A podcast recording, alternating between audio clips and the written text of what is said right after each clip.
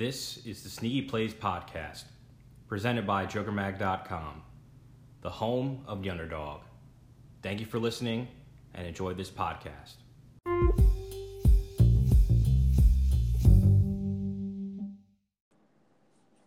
Alrighty then, welcome to the Sneaky Plays podcast. I am Brian Catino here with Joe Duffy, and I'm here to talk some Major League Baseball. What's going on, Joe? Not much, Tino. We're uh we're a little under the weather over here today, but uh we'll do anything to talk some baseball. So we're powering through it.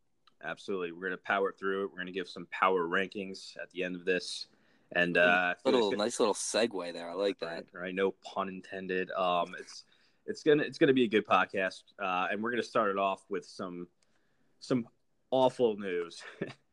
uh, well, not not awful for Cubs fans, but Craig, Craig Kimbrel has finally signed with a team that both of us just don't want him to be on, the Chicago Cubs. What is your take on this? Uh, I would say mediocre deal for Craig Kimbrel. Um, yeah, mediocre in terms of holding out for as long as he did to end up basically settling for what he would have got if he just had taken a deal during free agency. So from that perspective, it's interesting.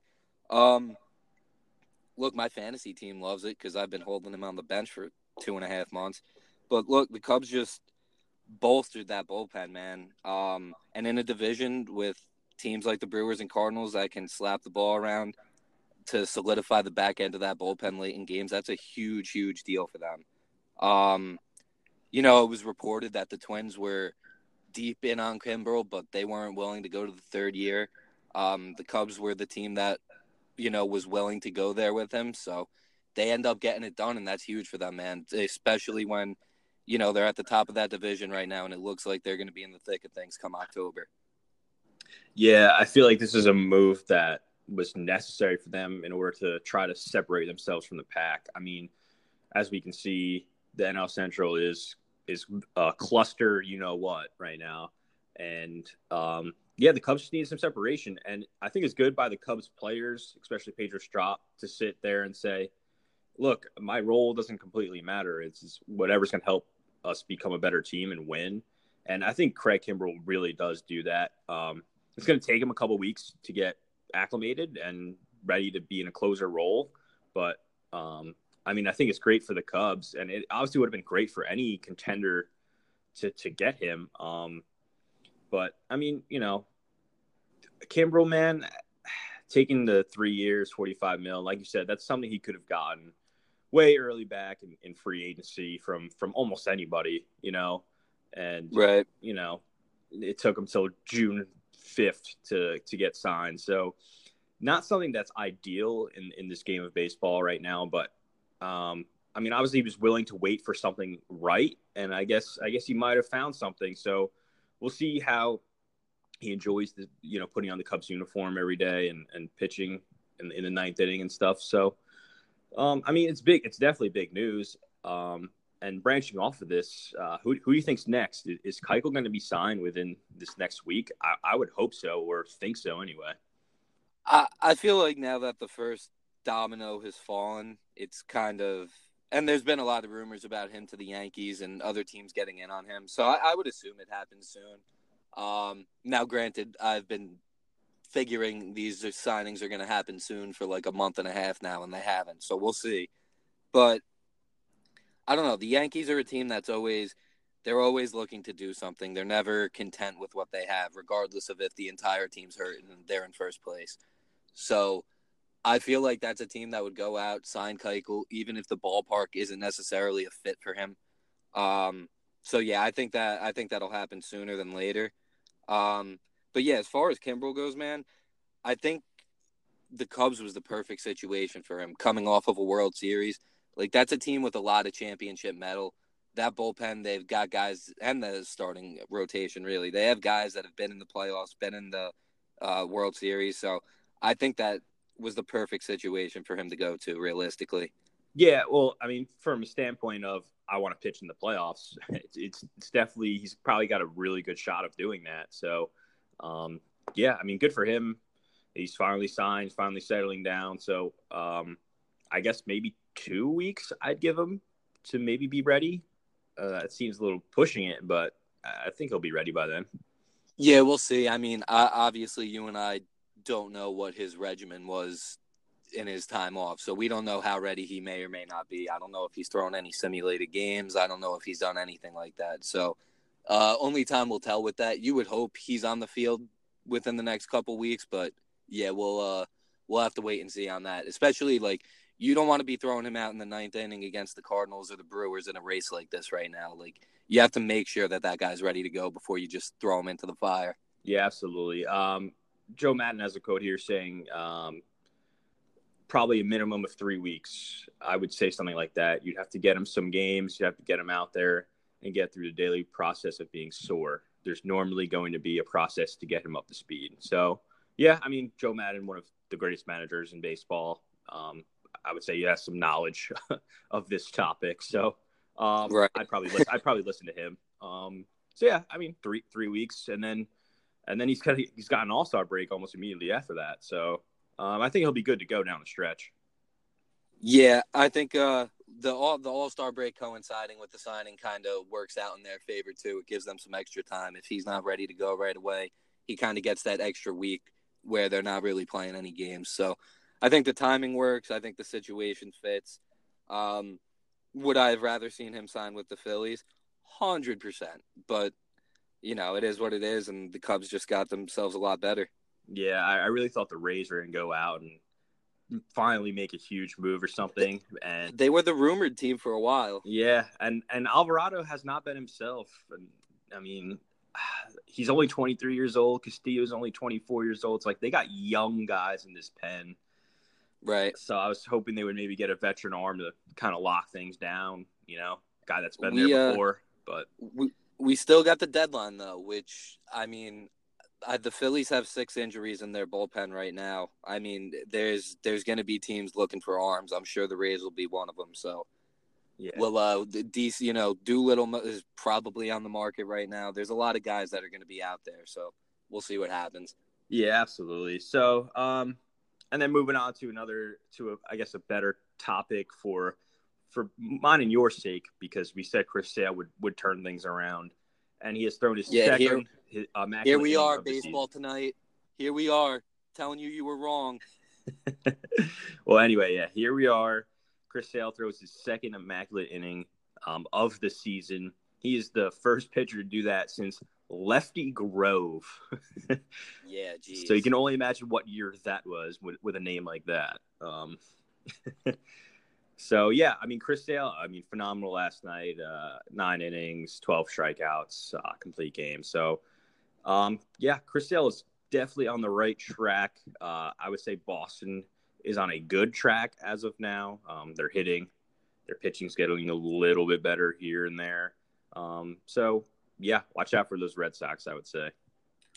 Oh yeah, they're coming, and they're coming in hot. Um, they're not back to that form they were in last year yet, but they they're for sure getting there. Um, you know, you got Rafael Devers in the middle of the lineup right now, who's gunning for a batting title, just constantly putting the ball in play on base, and that's a piece to the middle of that order that really wasn't there last year, at least not in this sense. So, to me, they've like upgraded that lineup almost, like addition without you know they didn't even add anyone, but the way he's playing, they've been better, and then now that pitching's coming around, say like you said, Sale has been something else recently. He had that game against the Rockies where he had um I it was insane amount of strikeouts in the losing effort where he was phenomenal in that game too. So he's finally coming around. Um and that team's coming around, man. They're coming coming in hot and Yankees and Rays uh no time to look down in that division, man. They got to keep their head up and keep moving forward. Yeah, absolutely. And I think that game you're talking about was 17 and seven, which as far yeah. as strikeouts, so which is insane. insane. And then he and he lost. Yeah, and he lost. and anyway, um, all right, let's move on to to a sore topic that uh, it's been brushing around the uh, the MLB talk over the past uh, night or so about the unwritten rules of baseball and bunting to break up a no hitter. Um, this bunt occurred in Double A Trenton. Uh, the kid bunted for a single with just two outs away from a combined no hitter. Um, what is your take on bunting and no hitter in general, and then maybe this game, um, and then in the situation itself? All right, so I guess my mentality and the way I'm looking at this are maybe two different things. Me personally, as a player, I would never bunt during a no hitter. And if I were coaching, I would never tell a player to bunt during a no hitter. Um, now, that being said, this was a combined no hitter. It wasn't the starter who was still going deep. And it was a three run game. One out, you get two guys on base, you have a chance to, you know, put the tying run at the plate. So I understand you're still in that game. So to me, I'm not as outraged by it as, you know, most of the baseball world is. Um, you know, you could say play to win the game. You could say cherry picking a hit. I mean, there's two different lens of looking at it. But because of the situation, three nothing game, that guy gets on base. Now all you need is a walk or a base hit, and all of a sudden you got something going, and you can make this game. You can either tie it or take a lead late. So I'm not as outraged by it as most of the baseball community, but I don't know. You're a former pitcher, so I'd love to hear your perspective. Well, so for me, if, if I'm the starting pitcher and I, especially, I would say through through six. So I get through six, and then it's seventh, eighth, ninth inning, we're up three nothing, and you lay a bunt down to try to get a hit. I think that's a little bush league, but I mean, I feel like anything's clean first six innings. I feel like pitchers have gone through five, you know, quite a few times. I mean, I, Blake Snell's done it twice this year, I think, where he's gone through five with no hits, and then he lets up like you know three or four hits after that. So I think through five is pretty much clean play, regardless of the score. Um, and then I guess seven, eight, nine, three nothing. There's no if you bunt on me, man, that's that's not cool. Um, a couple guy, I'm with you there though. So it's combined no hitter, and I think uh, I don't think that really means anything. That doesn't mean anything to me.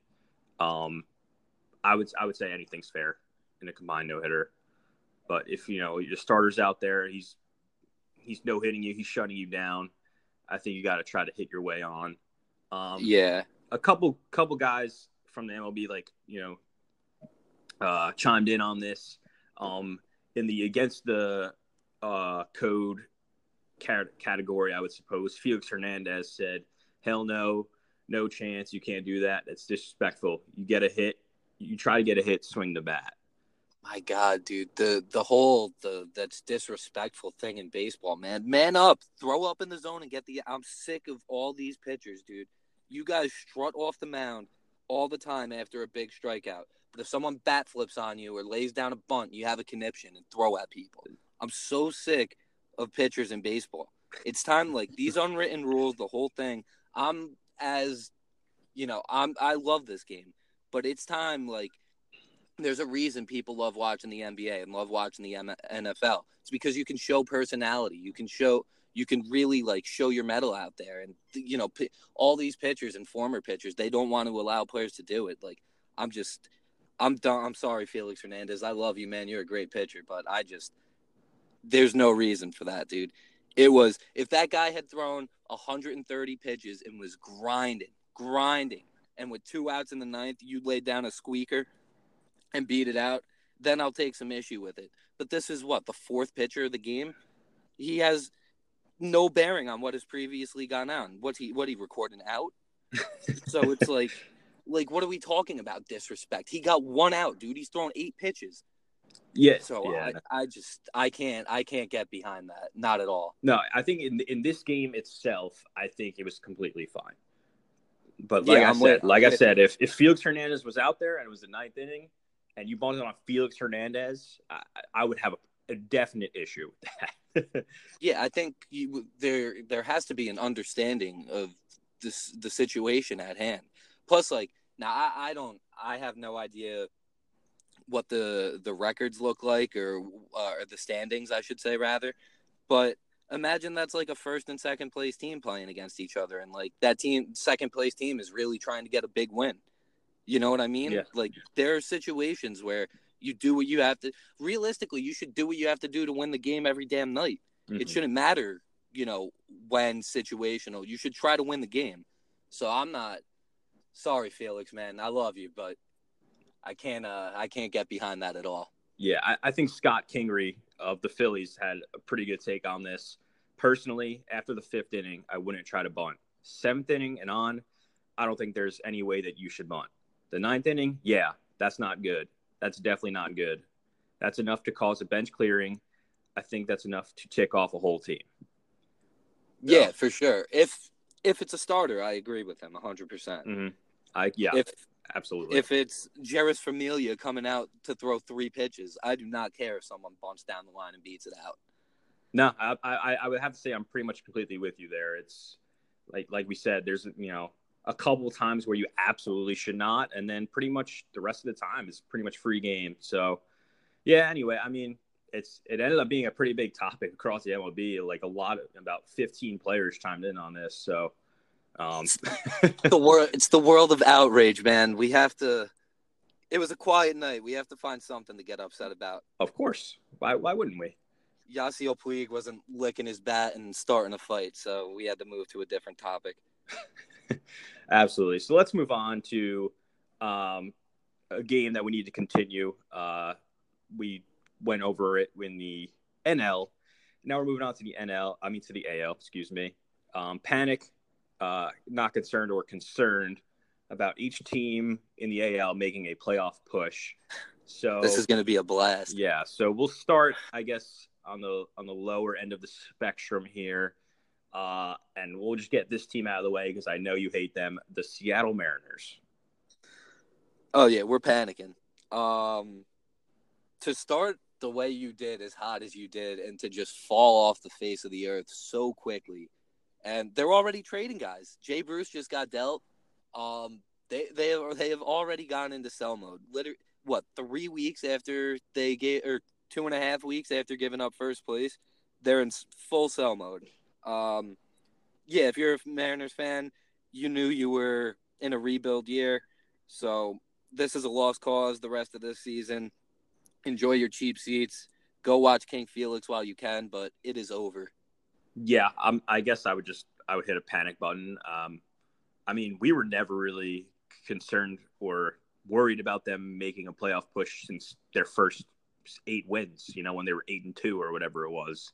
Um, we literally were like, they're not good. Uh, but anyway, I mean, there's they've allowed the most runs in baseball. They've allowed more runs than the Baltimore Orioles Yeah, it's rough. they're not good. Uh, they also can't play defense, and it wasn't just that play from the first and third play the other night. It's just been in general. Like, Oh my God! Yeah, you, all right. We you want something to get outraged by, baseball community? That is something to get outraged by.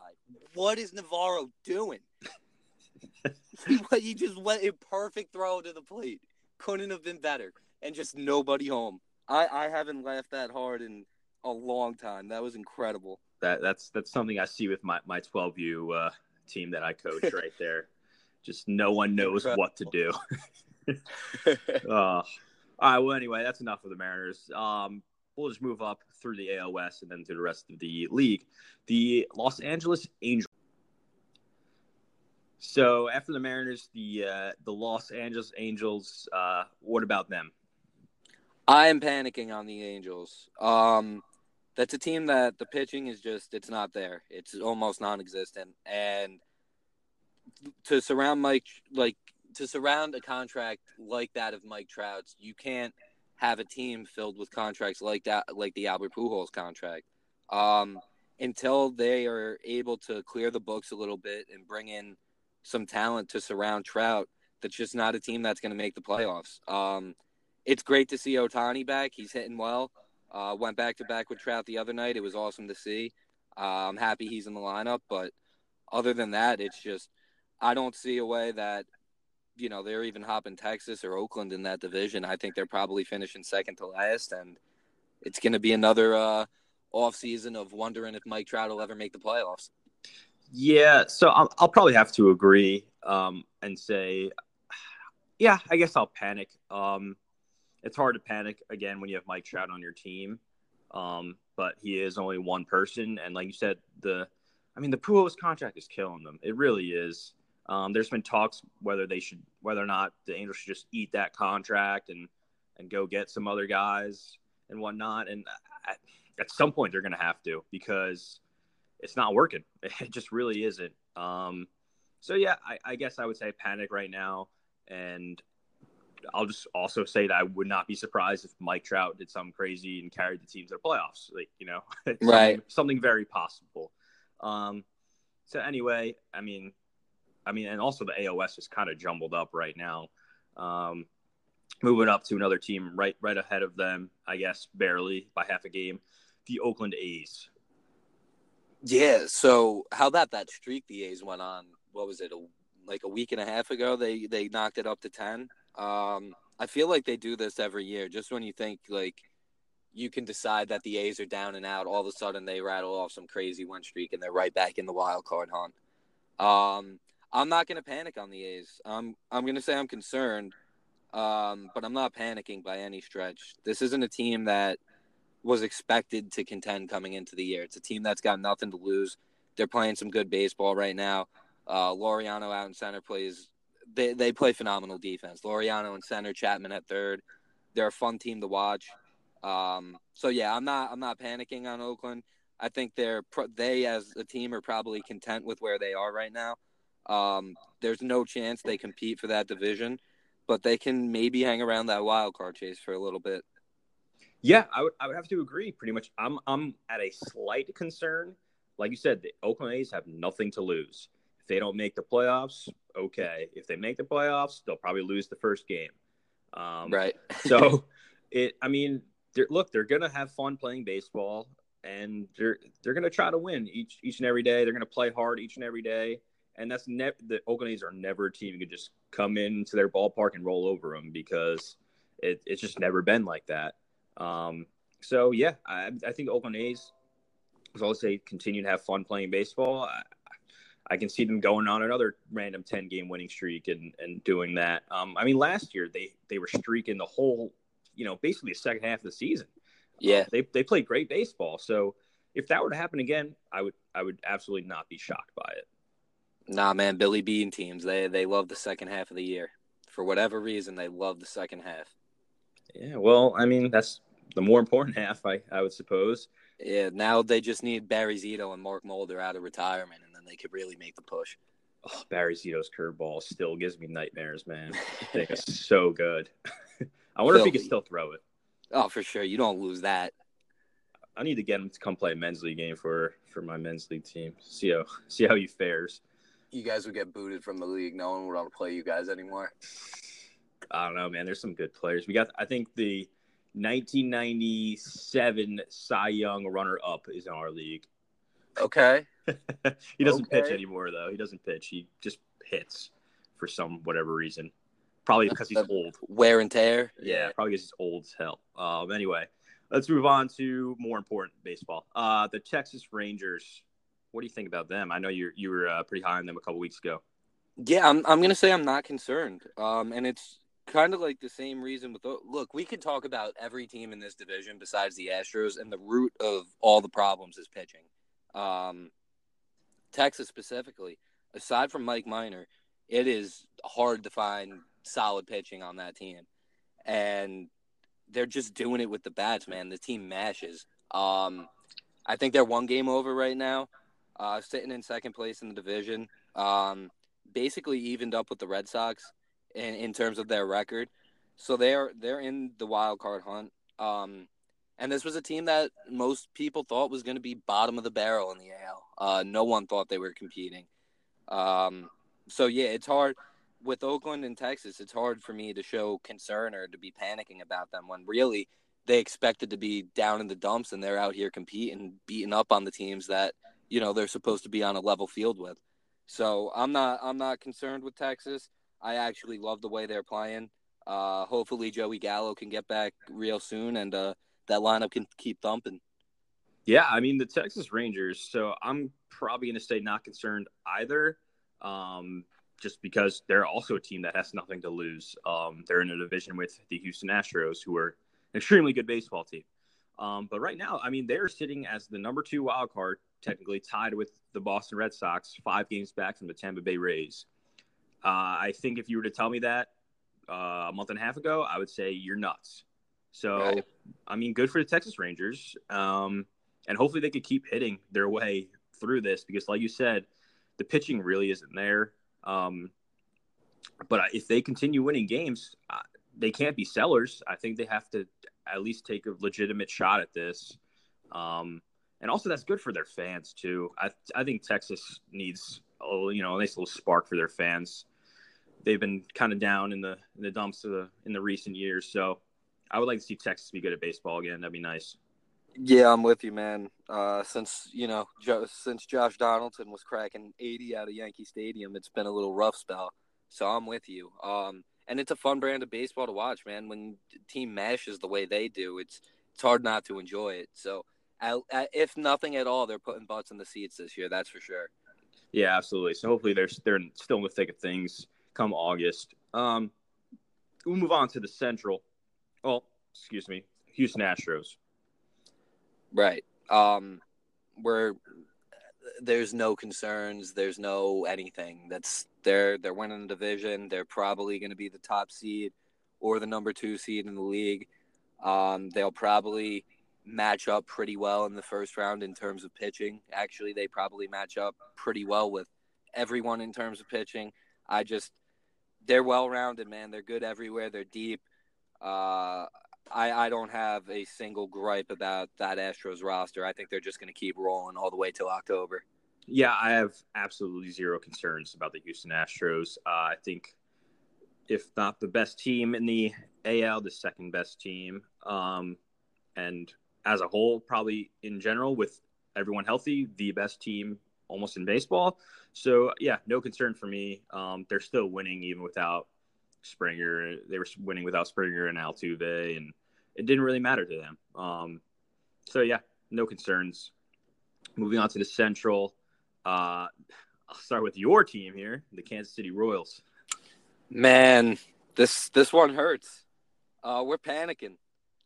I was I was a firm believer in the style of baseball would win games. Not the not the talent they're putting out, not the pitching, just the way they play. Um, the idea of old school baseball, small ball, getting runners on base, moving guys over, you know, doing doing just things the fundamentally sound way. Um, unfortunately, that's not worked out.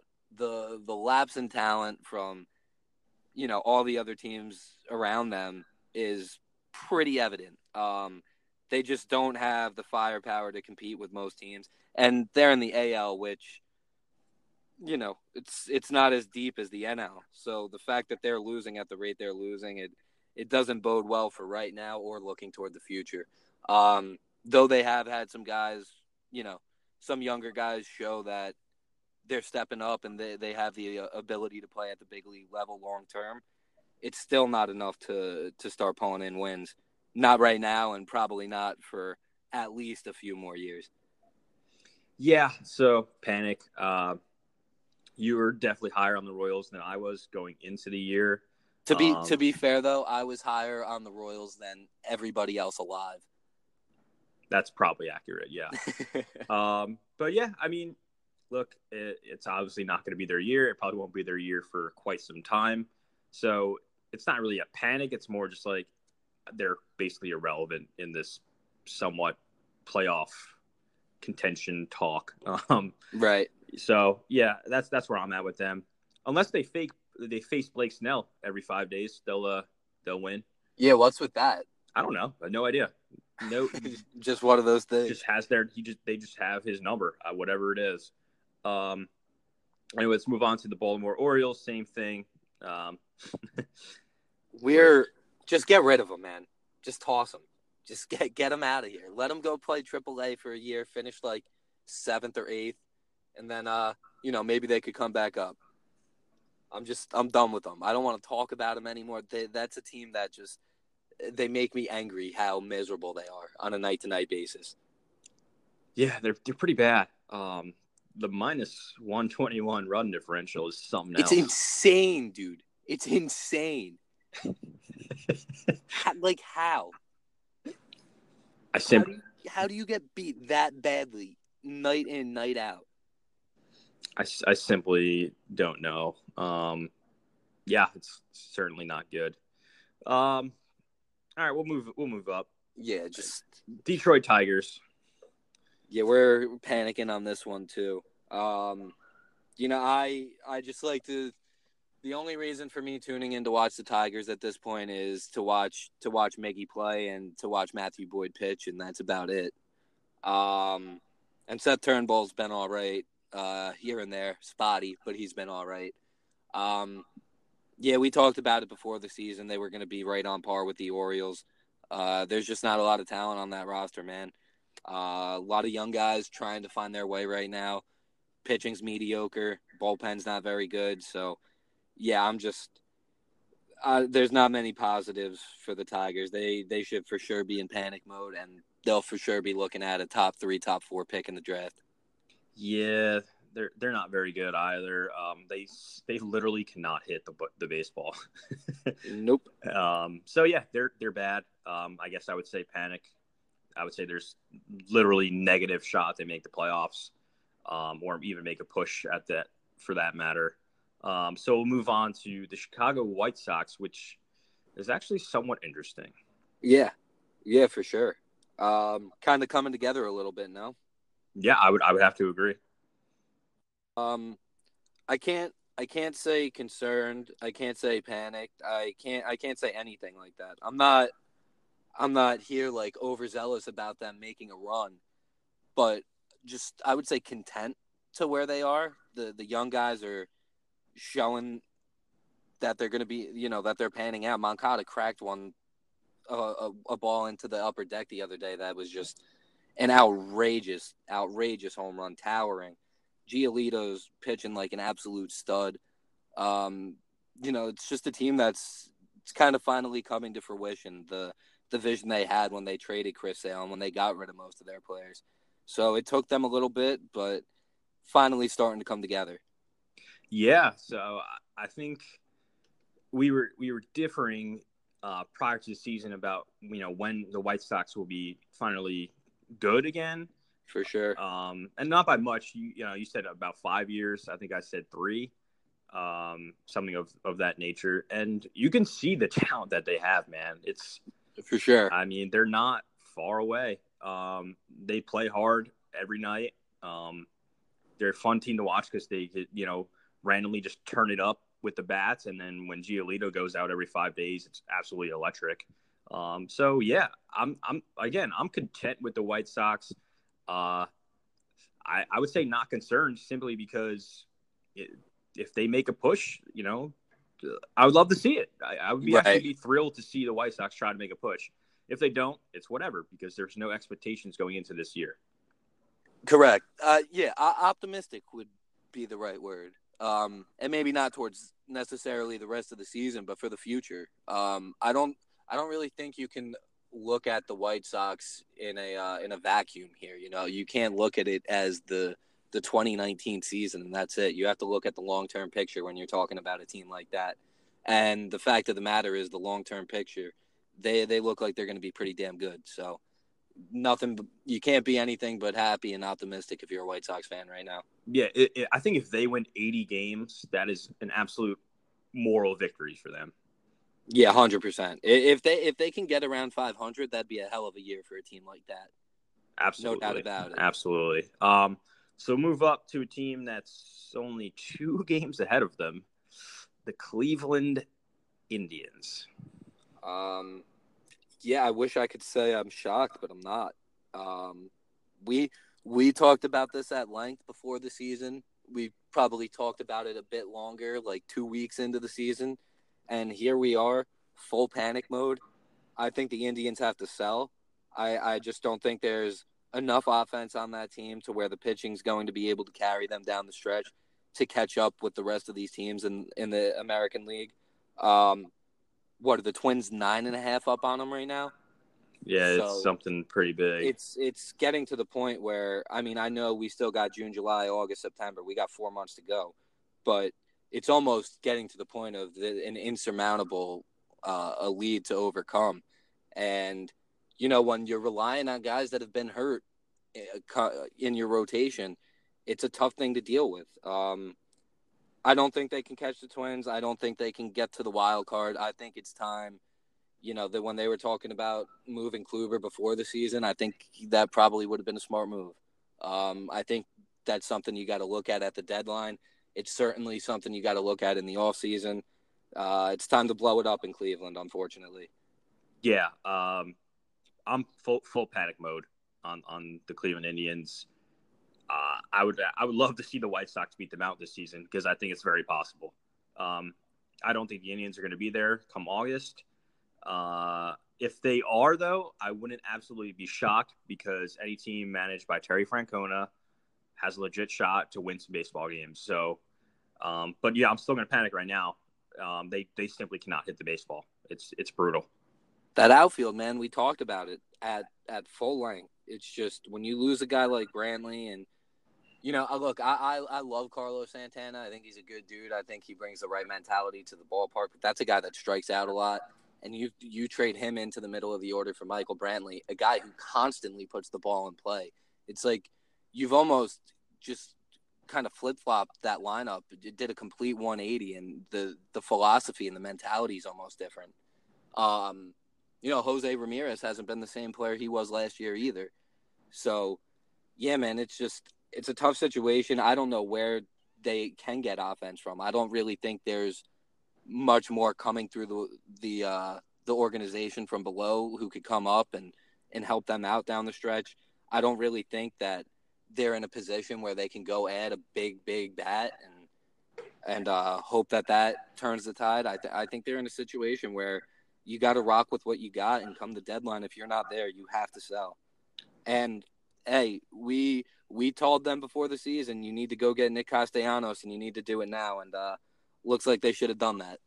Yeah, and still, I do think even if they had him, maybe he gets them another win here. But yeah, I'm not. I'm not saying the difference would be drastic, but literally any help would would be sufficient at this point. Oh, I completely agree. Um, yeah, moving moving on from the Indians to, I mean, the Minnesota Twins, man. Yo, you uh, we got our bets before the season for that division we told y'all this team is stacked top to bottom. They went out, they spent their money, uh, they spent it well. Um, they knew what they were doing with the pitchers they brought in. Jake Odorizzi has been out of this world good, and not a single person on the planet ever saw it coming. I mean, th- this team's electric to watch, dude. Eddie Rosario is by far the most underrated player in all of baseball. Like, we gotta people got to start putting some respect on this team's name right here because they're dangerous. Oh, they're absolutely dangerous. They absolutely mash the baseball. They're pitching at a rate that you just didn't really see coming. Um, obviously, they'll let up a, a few more runs here and there, but I mean, a plus 104 run differential through June 5th. Uh, that's special. I mean, they're they're a good baseball team, and I'm zero concerns. I think they're leaps and bounds better than everyone in their division. Um, and yeah, they're they're going to be fun to watch down the stretch. I mean, they went into Tampa and absolutely shredded them three games in a row after taking a loss in in the game one of a four game series, and that's when I was officially like, they just they just destroyed Tampa Bay Ray pitching without yeah. without an issue. And game game one of that series, that was Berrios' start. They went down three nothing, and then that guy bit down on the mouthpiece, tossed the rest of the game, and his team behind him comes back, puts up however many, and they they come back and win that game and really show you like even if they go down, that's a team that's going to fight. They always have the bats to battle back, and even if a guy a young pitcher like Berrios to go down early in a game, a big game against you know a team they're likely going to see in the postseason, or or a wild card game or something along those lines. Um, you know, to come back and battle the way they that he did just shows you something, man. He he's an ace. Um, if people didn't realize it before, realize it now. That guy's a stud. Yeah, absolutely. Um, yeah, the Minnesota Twins, man, the revival of Twin City. I love it. Yeah, quick turnaround too. Very quick turnaround. Um, I guess we'll we'll flip flop, do a nice little 180, and go over to the Toronto Blue Jays. Man, I, f- I feel like this is almost a, a situation like the White Sox. Um, they're not playing as well, but like when you see Cavan Biggio hitting home runs, Vlad Jr. last night against the Yankees, the go-ahead homer. Um, optimistic's the only word that could come to my mind. You know, this year's kind of a lost cause, but you get the opportunity to see this young talent you have, and I mean, they've shown you that in a couple years down the line, this might be the most talented team in all of baseball. So I'm not going to say I'm panicked or concerned. I'm going to say I'm optimistic for the future for the Blue Jays. Yeah, I would I, I would have to put them in a similar category as the White Sox, where you can see the talent coming. It's it's coming and it's coming quickly. Um, and I I would say uh, quicker than we anticipated. Um, for sure, they're they're going to be there very very soon. Um, as long as they get some some bigger arms here uh, in the next couple seasons, they'll they'll be good. Um, mm. So yeah, I'm not going to panic about them. They had really nothing to lose going into this year. No one expected anything from them. So um, we'll see if they sell a couple of the big guys. I would assume they do, but um, you never know. You really do. I mean, Stroman loves Toronto. He loves being there. So if he can talk his way into staying, it might it might just happen. Yeah, it'll it'll definitely be interesting to see what happens with him. Sanchez, I think, is gone for sure. Um, yeah, I don't know. They they have to be sellers. You got to get rid of some of those guys, and you know, like Freddie Galvis, for example, at short. Uh, eventually, Bo Bichette's going to be healthy. You're going to want to see him play. So Galvis is a guy that's definitely disposable. Um, so yeah, it'll be interesting for sure after July to see how that roster looks day in and day out because the average age might be around like 24 or something. Yeah, something crazy. And I think Galvis is a guy that a lot of teams would would like to have for for a playoff uh, for a playoff push or in the playoffs in general you know, either coming off the bench or playing, playing, defensively or whatnot. And he's he's a good player.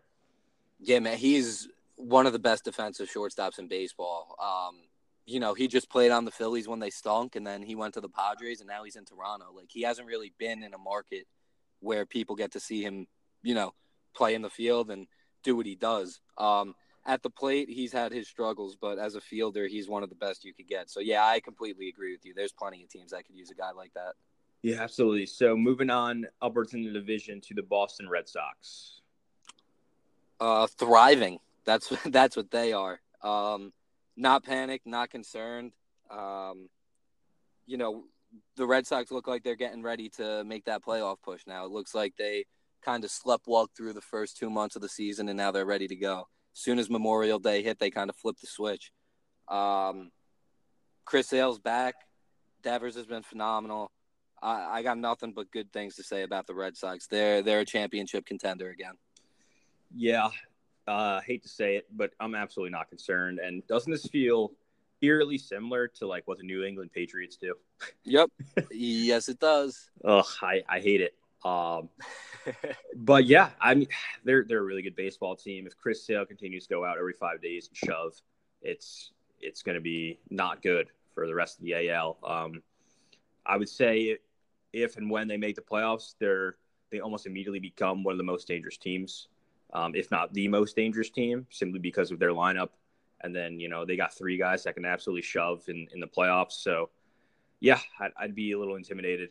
Um, yeah, they're, they're going to be good. I, I would say when we come back by All Star break, I would not be surprised if they're in second or in first. It would really not surprise me.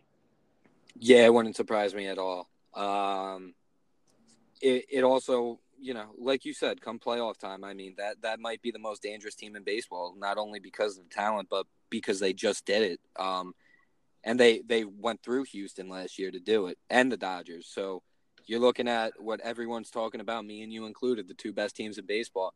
That Red Sox team ran through both of them last year.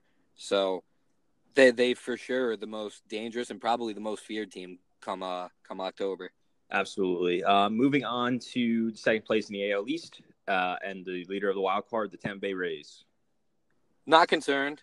Um, you know, Gla- they need Glasnow to get back. They need, and I know that IL stint was extended, which sucks, but they just need that pitching to come back around. The bullpen's got to settle down and get back to form. Um, there's too much talent for me to think that – you know they're about to have some crazy fall off or anything like that. Um, you know, Charlie Morton and Snell have been pretty stable at top of the rotation still, so I, I think they'll be just fine. Um, you know, a little bit of a lapse recently um, in comparison to what they had done right out of the gate to start the season, but I still think they're sitting pretty where they are right now. Yeah, well, from my end, they're not. They are going to go through a few streaks here and there where they lose a few games in a row simply because they they don't hit that that well. Right. Um, they hit they hit in timely situations usually, um, where it's like they'll they'll erupt for seven runs. You know, I mean, they put up 14 against the Twins in, in the game one of the series last week, and that's that's the they can do that. Um, and then and then they'll get shut out the next day. So it's really a streaky offense. Um, but as long as their pitching stays steady, this is a playoff team through and through. Uh, I mean, they they still haven't reached the 200 runs allowed mark. Um, yeah, it's out of control. It's out of control. So um, I'm not really I'm not worried. I really did think they were going to go get an arm uh, in in Kimbrel, um, but once I think Glasnow once he comes back, everything will be just fine. And they they extended his stint, um, but it wasn't because he was more hurt or anything. It's because they just wanted to extend it, get him ready for the for for the second half of the season. Because you saw as last year, I mean, they didn't they didn't need starting pitching, and they were just fine. They won ninety games, so right. they're not worried about having the third starter. Um, obviously, it would help, but they're not really particularly worried about it. So, again, yeah, I'm not worried about the Rays. Uh, no concern for me. I think they're a playoff team. Um, moving on to the New York Yankees, I think it should be a similar answer here. Yeah, it's for sure a similar answer, and uh, I'll just preface it with Aaron Boone is by far and ahead uh, the front runner for manager of the year right now. Team's just riddled with injuries, still managing to win games, and you know, pretty. Granted, the Orioles and Blue Jays are in there, but you still got the Rays and Red Sox in that division. So it's not the easiest division in baseball, contrary to what some may say and they're still they're winning games, man. And I want to be I want to give credit to my Troy Tulowitzki rants for Gleyber Torres thriving uh, re- in recent weeks. I'm taking full credit for that. Yankee fans, uh, you can shout me out. But yeah, I'm not concerned, man. They're they're gonna either finish first or second in that division. Um, they're gonna play playoff baseball, and yeah, we'll see if they add Keuchel and build on that rotation. We'll see what happens down the stretch, but I'm not concerned at all. Yeah, no concern for me. Uh, I do think they'll add either an arm or, I mean, I don't think they need a bat, but I wouldn't be surprised if they they got when got one somehow. Uh, yeah, that's a thing they like to do, isn't it? Yeah, right. Just add a random bat that they don't particularly need, and then barely use them. I, I don't know, but yeah, I mean, they have the money to spend, so why not? Luis Sojo. oh well. Anyway, all right. Well, that concludes the AL. Um, so basically, we have six teams making the playoffs or in, making a playoff push. The rest are pretty much irrelevant. Um, we'll move on to our players of the month of May, which we're a little late on, um, and then power rankings real quick. So, uh, who you got for? We'll move to the NL. NL pitcher of the month. I feel like this should be a consensus agreement here. Yeah, there's it's Ryu. Uh, it's Hyun-Jin Ryu. There's no other. There's literally no other answer. I mean that that guy put together one of the best months on the mound we we've seen in recent years. Period. He's been outrageously good, and he's swinging a good bat, dude. I I don't. If you're a Dodger fan, you have to be beyond psyched with how that guy's pitching. Um, he was far and away the best pitcher in May. I just I don't even think there was anyone you could match up with him and you know try to make an argument for. It was him and only him. Yeah, I, I, think if anyone's tried to tell me another name, I would just tell them to, you know, piss off. I mean, there's, there's just, there's no other answer. It's, it's Ryu. Um, he's been having an incredible season through the first two months. If he can keep it up, it's an absolute Cy Young top three, no doubt in my mind. Um, moving on to players, I think we might differentiate here, but not by much. Um, who you got for your NL Player of the Month of May? Uh, mine is Josh Bell. Um, Josh Bell, and it, interestingly enough, I'm pro- I'm not really going to sway too far from uh, the actual MLB awards because I I kind of think they got it right this month. Um, Bell's been phenomenal, man, and it hasn't just been home run hitting this year. He's using the whole field. He's beating the shift. He's hitting gap to gap. He's just he's been doing it all for that Pirates team, and the RBI numbers are out of control. And literally on almost and in almost any other lineup or a contending lineup, he he might have like 70 RBIs right now. He'd be putting up outrageous numbers. So uh, yeah, Josh Bell for me, he had an incredible month. Yeah, I, I didn't really want to stray far from what the awards already were for the month of May. Um, but I, I have to give Nolan Arenado this recognition simply because the Rockies are playing really good baseball, and he had an insane month of May, hitting 425 for the month. Yeah. So, um, yeah, that that's why I have it. I mean, Josh Bell, there's there's absolutely an argument for that, and obviously he won the award for the MLB. So, yeah, I mean, both just had incredible months. It was really, I guess, difficult to pick Arenado over him. Um, I I kind of just went with the average, but I think, like you said, if he had more protection in that Pittsburgh lineup, I couldn't even imagine the year he'd be having. Yeah, I mean the RBI numbers would be unfathomable. It's it's crazy how this dude's been hitting, and it's something no one saw coming. Which, so I'm I'm happy he's getting the credit he deserves because he he put together the best month of his season or his career, I should say, rather. Sorry. So you know I'm happy he got the recognition. Uh, let's just hope that you know his teammates start picking it up around him. Yeah, for sure. Um, moving over to the AL, uh, I think again, uh, I would say an agreement right here with with with the pitchers. Yeah, I I don't again I don't think there's another answer here. Uh, it's it's Giolito who we talked about earlier, man. Um, and the Nationals have to just be beating themselves up over that trade every single day when they watch this guy pitch. It's got to be tough, man. Especially, yeah, I mean, it's, you it's you know you're you're in that market, you know. I mean, it's it's been talked about on uh, on the radio quite quite a bit, um, especially because the White Sox were coming into town this week into DC. I mean, Lucas Giolito has just been phenomenal. Um, he looks insanely good. Uh, I mean, just incredible. Five and zero oh for the month of May. Uh, there wasn't really a blink where you would say, "Oh, he might lose this game." Like he was just absolutely dominant. Um, had a .82 WHIP for the month. So, I mean, just really good numbers. He looks, he's just he's he's an absolute Cy Young contender.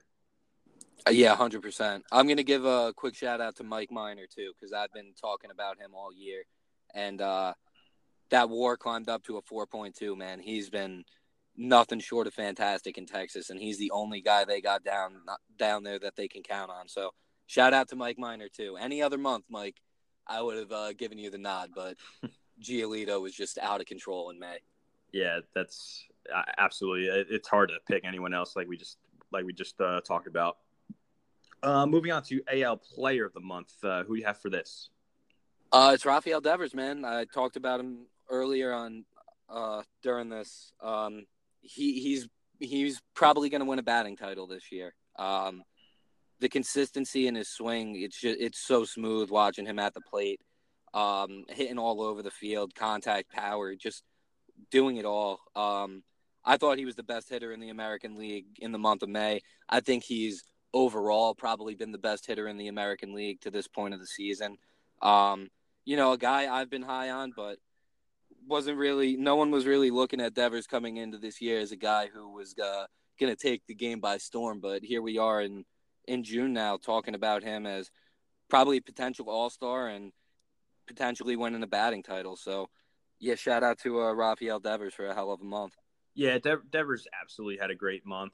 Um, and I actually had a different answer going into uh, this podcast, and I've I flipped and changed my mind. Um, I think Jorge Polanco was the player of the month for okay. the AL. Um, and the numbers are eerily similar uh, 39 hits to 40 hits between Devers and Polanco. Um, I mean, the RBIs, Devers has the edge there. But I mean, you know, Polanco hit 355. He plays a hell of a defensive shortstop. Um, so yeah, shout out Jorge Polanco. He's he's been a absolute stud for the, for the Minnesota Twins, and he's one of the reasons why they're an insanely good baseball team.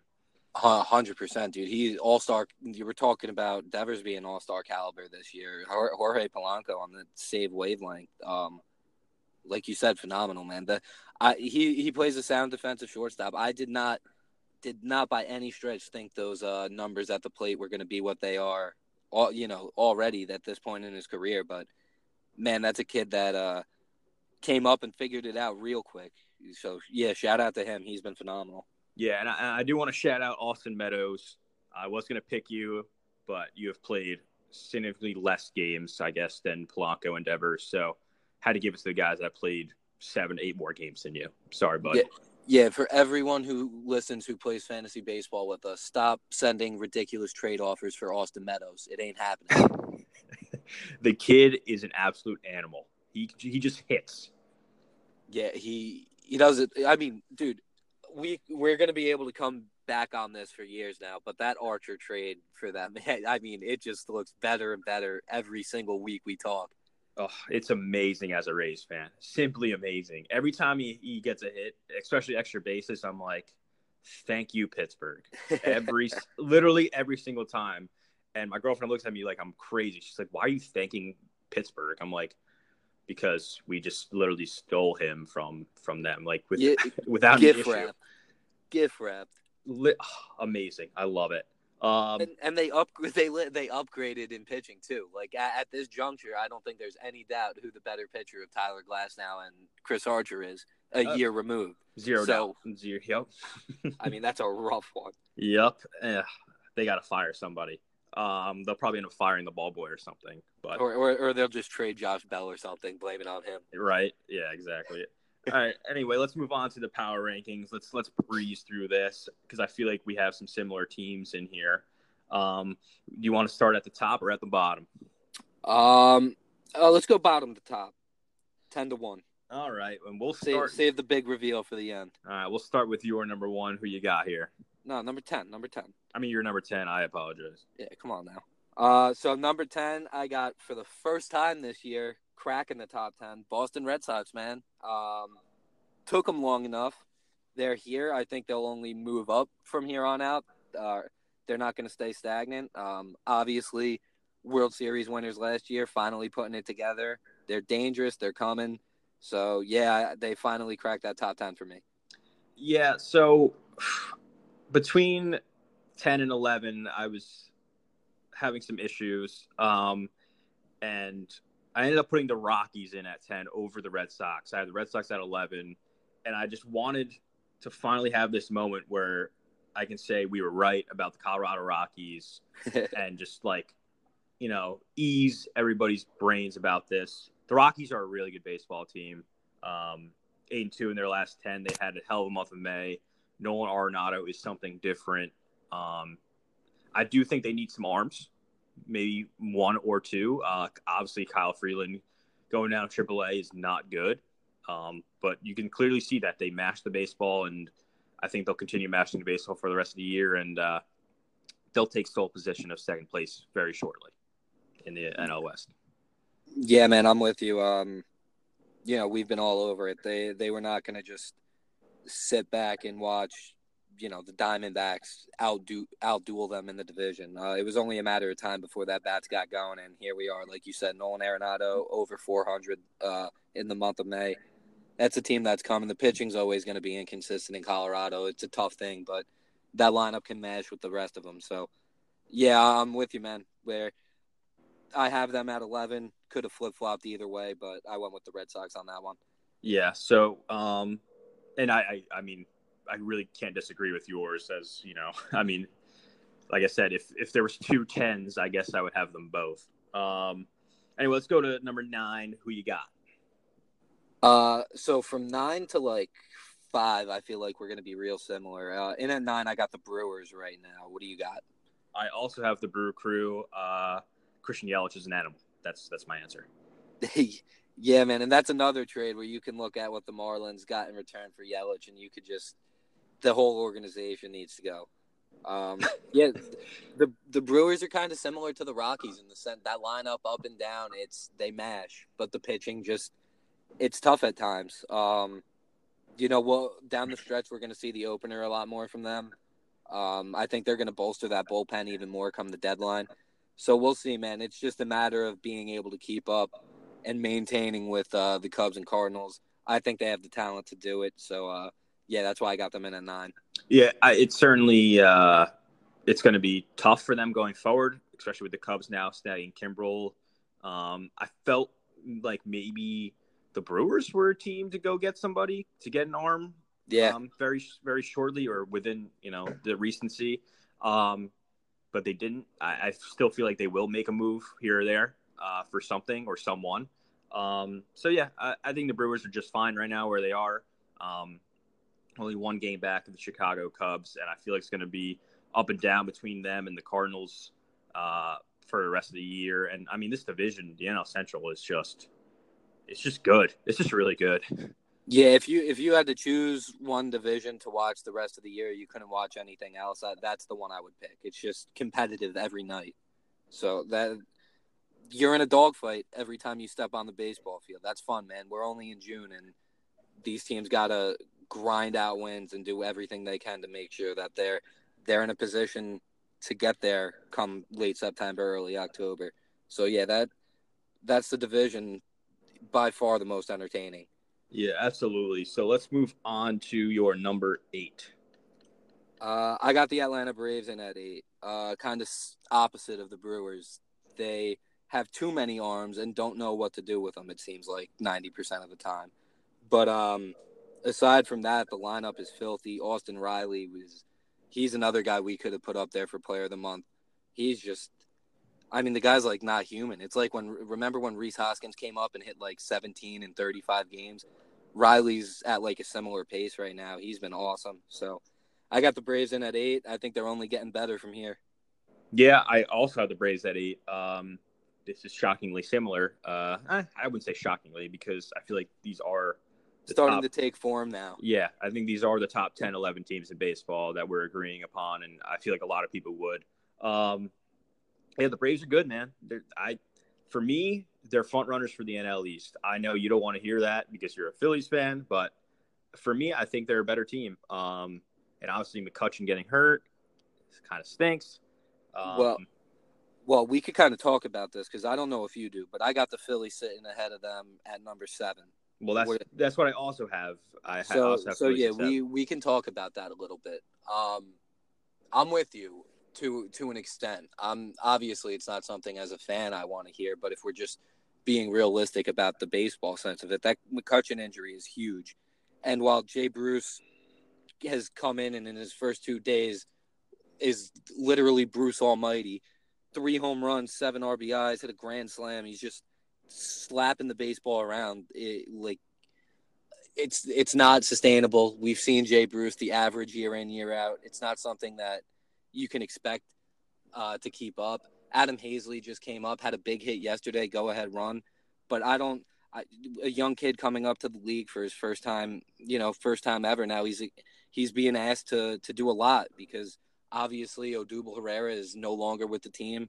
Uh, Kutch, is out for the rest of the year, so guys got to step up. It was good that they went and got Jay Bruce for depth purposes, but there's a hole in that lineup now, in my opinion. And I think teams like the Braves who have pitching can exploit that. So I'm with you. I, I would say right now, if you had to ask me if I was listing who would be the favorite to win the NL East, I would probably say Atlanta.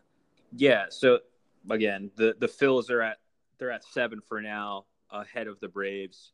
Um, if we were to come back in right before the All Star break, it, it could very well be different. Um, I do think McCutchen is is better than people think. Um, he means a lot to a baseball team. It's not just with his bat too. I mean, you're losing a really good outfielder. Um, and obviously Jay Bruce isn't a really good outfielder anymore. Yeah. So yeah, that matters. That that's defensive run saved. That's stolen bases. That's you know outfield assist. Like these things matter. Come each and every game.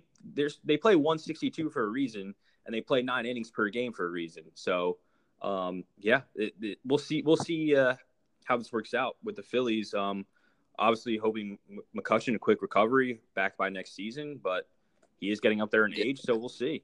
Yeah, that's uh he's one of the better dudes in the game, so for sure hoping he gets better and as, and as a fan, I'm happy he signed that 3-year deal cuz I don't want that to be the way uh his Phillies career ends. I, I would like to see him get on the field and you know really make a run with that team because he was he was a huge part of it early in the season. No, Awesome clubhouse guy. So shout out McCutchen. Uh quick recovery, man. Yeah, absolutely. Um, moving on to number six, I feel like we have the same team here, probably. Yeah, who- yeah, who you got? I have the Chicago Cubs. Yeah, we're we're on par today, man. we're rocking out. So adding Craig Kimbrel only helps the cause, right? But I mean, since that sluggish start, similar to the Rockies, where it was kind of like, all right, you got to pick it up now or you're going to fall behind.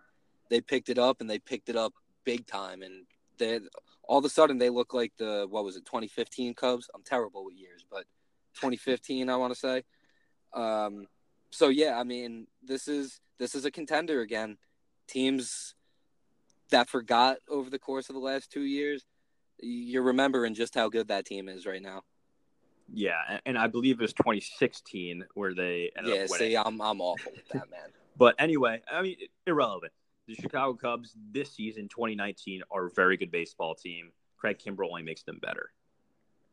Yeah, perfect way to put it. Um, number five, you got coming in at? I got your Tampa Bay Rays in at number five. Um, and I might have slotted them a little higher had uh, they not shown that consistency inconsistency over the course of like the last two weeks or so. Plus that that twin series was not necessarily an eye opener, but it just showed you that at this point in time there might be a little bit of a difference there. So I got them middle of the pack, dead center, right at number five. I still think pitching wise they are, you know, at, at neck and neck with everyone else in the game, and you got pitching like that, you're going to compete. You're going to be a playoff team. They have it, so I got them in at number five. Yeah, I mean their their pitching is just simply phenomenal. Um, that's why they're at five for me. Um, I do think they might even need to add a bat or something. I'm not really sure what they need to do, um, but I do think they need to make a move, and it's not something that myself as a Rays fan is accustomed to them making a big move or something like that. Obviously, like Tommy, the Tommy Pham move is bigger than people thought last year. So maybe they'll do something like that where they add a guy that's like just there for another team, but the Rays see him as a very good player for theirs. So, right. Um, yeah, but I mean, as long as their pitching is, I mean, they still have, like I said, they haven't allowed two, uh, 200 runs yet throughout this this year. Um, so when you pitch like that, you have a legitimate shot to to win a title of, of some sort. So yeah, the Rays are at five for me. I think they'll be in the top ten throughout the possibly the entire season. Yeah, yeah, they 100% are going to be top 10 throughout the season. I can't see a scenario where they fall off, you know, more than that unless, you know, literally god forbid the entire staff ends up hurt. But yeah, I don't see them falling off. I see them kind of sitting pretty similar to where they're at right now. They're going to play that wild card game, it looks like. And uh, yeah, we'll see what happens, man. Yeah, absolutely. Um, moving on to number four. I got the New York Yankees in at number four. And unfortunately, I think when they get everyone back, eh, we might be seeing the New York Yankees at number one or number two or number three on this list. Um, for them to be listed, you know, number four in your top 10 power rankings and have literally no one who, like, none of your starters there. I mean, I don't even know what to say about it. Um, I'm a Yankee hater for, before I'm a Phillies fan at times. And, you know, I, I have nothing but good things to say about Aaron Boone, the way these kids have come up and played. Um, yeah, they've been fantastic, man. Good for them. Uh, you know, let's see. It's tough coming back from injury to think that those guys are just going to be able to step in and maintain. So that might be the only real struggle they have throughout the year. But yeah, this is a playoff team. This might be a hundred win team.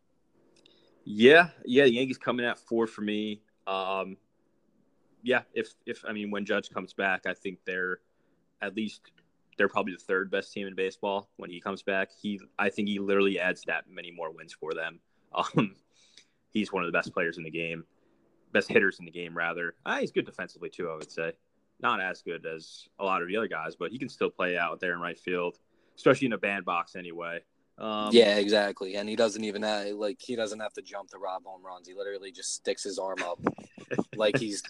It's like he's um. Uh, what's Byung Sun and uh, Ambrose kicking and screaming, forming the mega person on the pitch. He's just uh, standing by the wall with his arm up. It's ridiculous. He's that, like Smalls, closes his eyes, sticks the glove up. That is that is perfect. Yeah. Um. But anyway, the I mean, the Yankees are a great team. Aaron Boone is you know, I mean, they were coming for him last year, fans. Yeah, they now he's fire Boone. Oh, it's New York, New, man. New York is a rough spot, man. Good luck, good luck, Daniel Jones. Uh, hoping for the best for you, man. Right? He might get ran out of there. Uh, Bef- before he even takes the field. right? Uh, he has bad practice. They'll be on him. Um. Anyway, let's move on to number three, and uh, let's finish off this top three. Who you got coming in at the number three team in your power rankings? All right, so this is where I think I'll differ with you a little bit. I got the Twins in at three. Uh, obviously, the record says they should be higher, um, but I just think that in terms of depth, in terms of talent, in terms of pitching, there are two teams that are more talented than, than them, and going down the stretch, I think have a better shot of, uh, you know, securing the securing a pennant. So that's why I got the Twins in at three. But that's not saying that they haven't to this point been either the best team in baseball or one of the two, three best teams. Um, that what they did in the offseason, everything worked. You have to give a huge shout out to that uh, to that staff. Uh, Rocco Baldelli in his first year getting it done too, which is you know even more impressive than just what they've been able to do uh, in terms of putting up runs and everything. So yeah, shout out to Minnesota, man. They're proving every day that they're a legit, legit contender. Yeah, so two and three were interchangeable for me. Um, and I guess it might be a recency bias simply because I watched the Minnesota Twins play four baseball games in a row um, Right. against Tampa Bay, and they looked really good. And, you know, they handled the Tampa Bay pitching. Um, it didn't really faze them. Um, and they have a plus 104 di- run differential.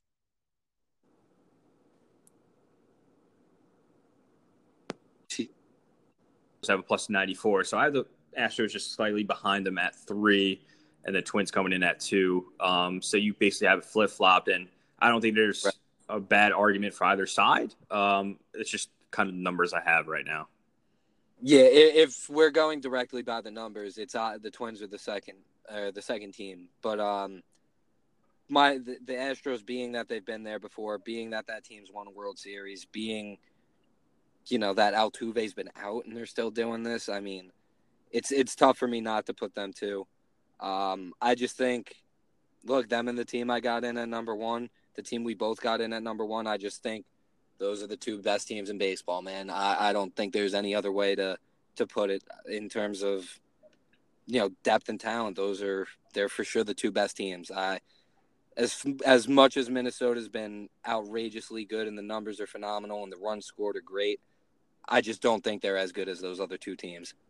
Yeah, no, I agree. I think so. The Dodgers number one for me, and I think the Astros are number two as far as how good of a team they are in general, and will be at the end of the season. Um, I just had to give the Twins the edge right now, but it certainly, I think it certainly will be Dodgers Astros come end of the year. Um, I mean, the Dodgers are absolutely ridiculous. Uh, Walker Buehler is phenomenal. Ryu is obviously phenomenal. Kershaw. I mean, it just it really doesn't end with the Los Angeles Dodgers, and uh, they're going to be a tough team to beat in the playoffs, man.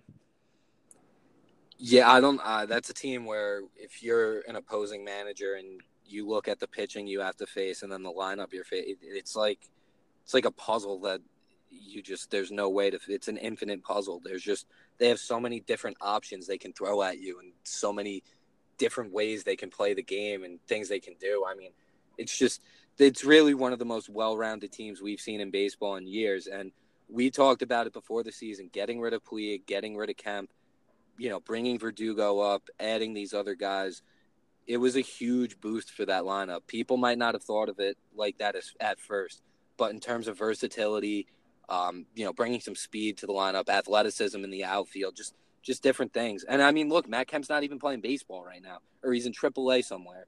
So obviously, what they did worked out. I think they got better in the offseason, and they're clearly showing it, man. Remember, they had they last year they had that stretch. Or it took them a long, long, long time to get going. Uh, not this year. They, I don't know, one ten.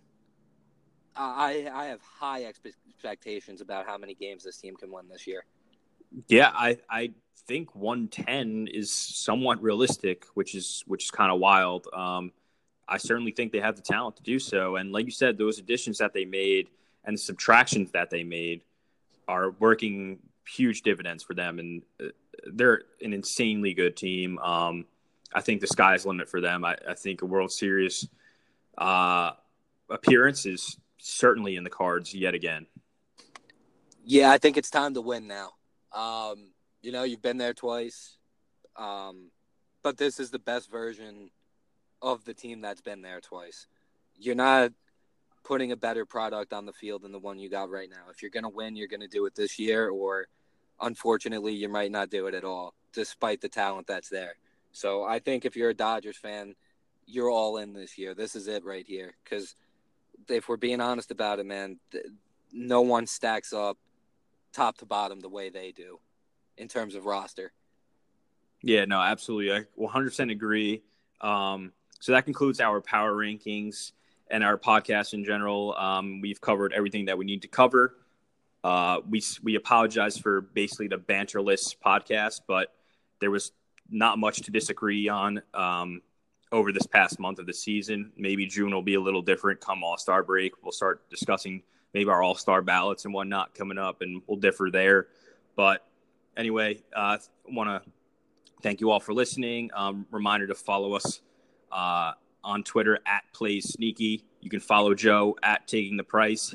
He has a good piece on Twitter um, about it was about top ten guys in the UFC that can play other sports. Was that? Yeah. Am I correct on that? 10, 10 uh, UFC champions we'd like to see compete in other sports. Had a little fun with that. Uh, okay, yeah, that's a, that's a little fun piece that Joe's got out there for you on on his Twitter at taking the price. Uh, I am at b underscore Contino twenty three, and we will see you again next week for some MLB talk. Uh, have a great weekend and enjoy this beautiful month of June and enjoy some baseball. All right. Thank you for listening to the Sneaky Place podcast presented by JokerMag.com. If you enjoyed this podcast, please smash that subscribe button and follow us on Twitter at PlaySneaky.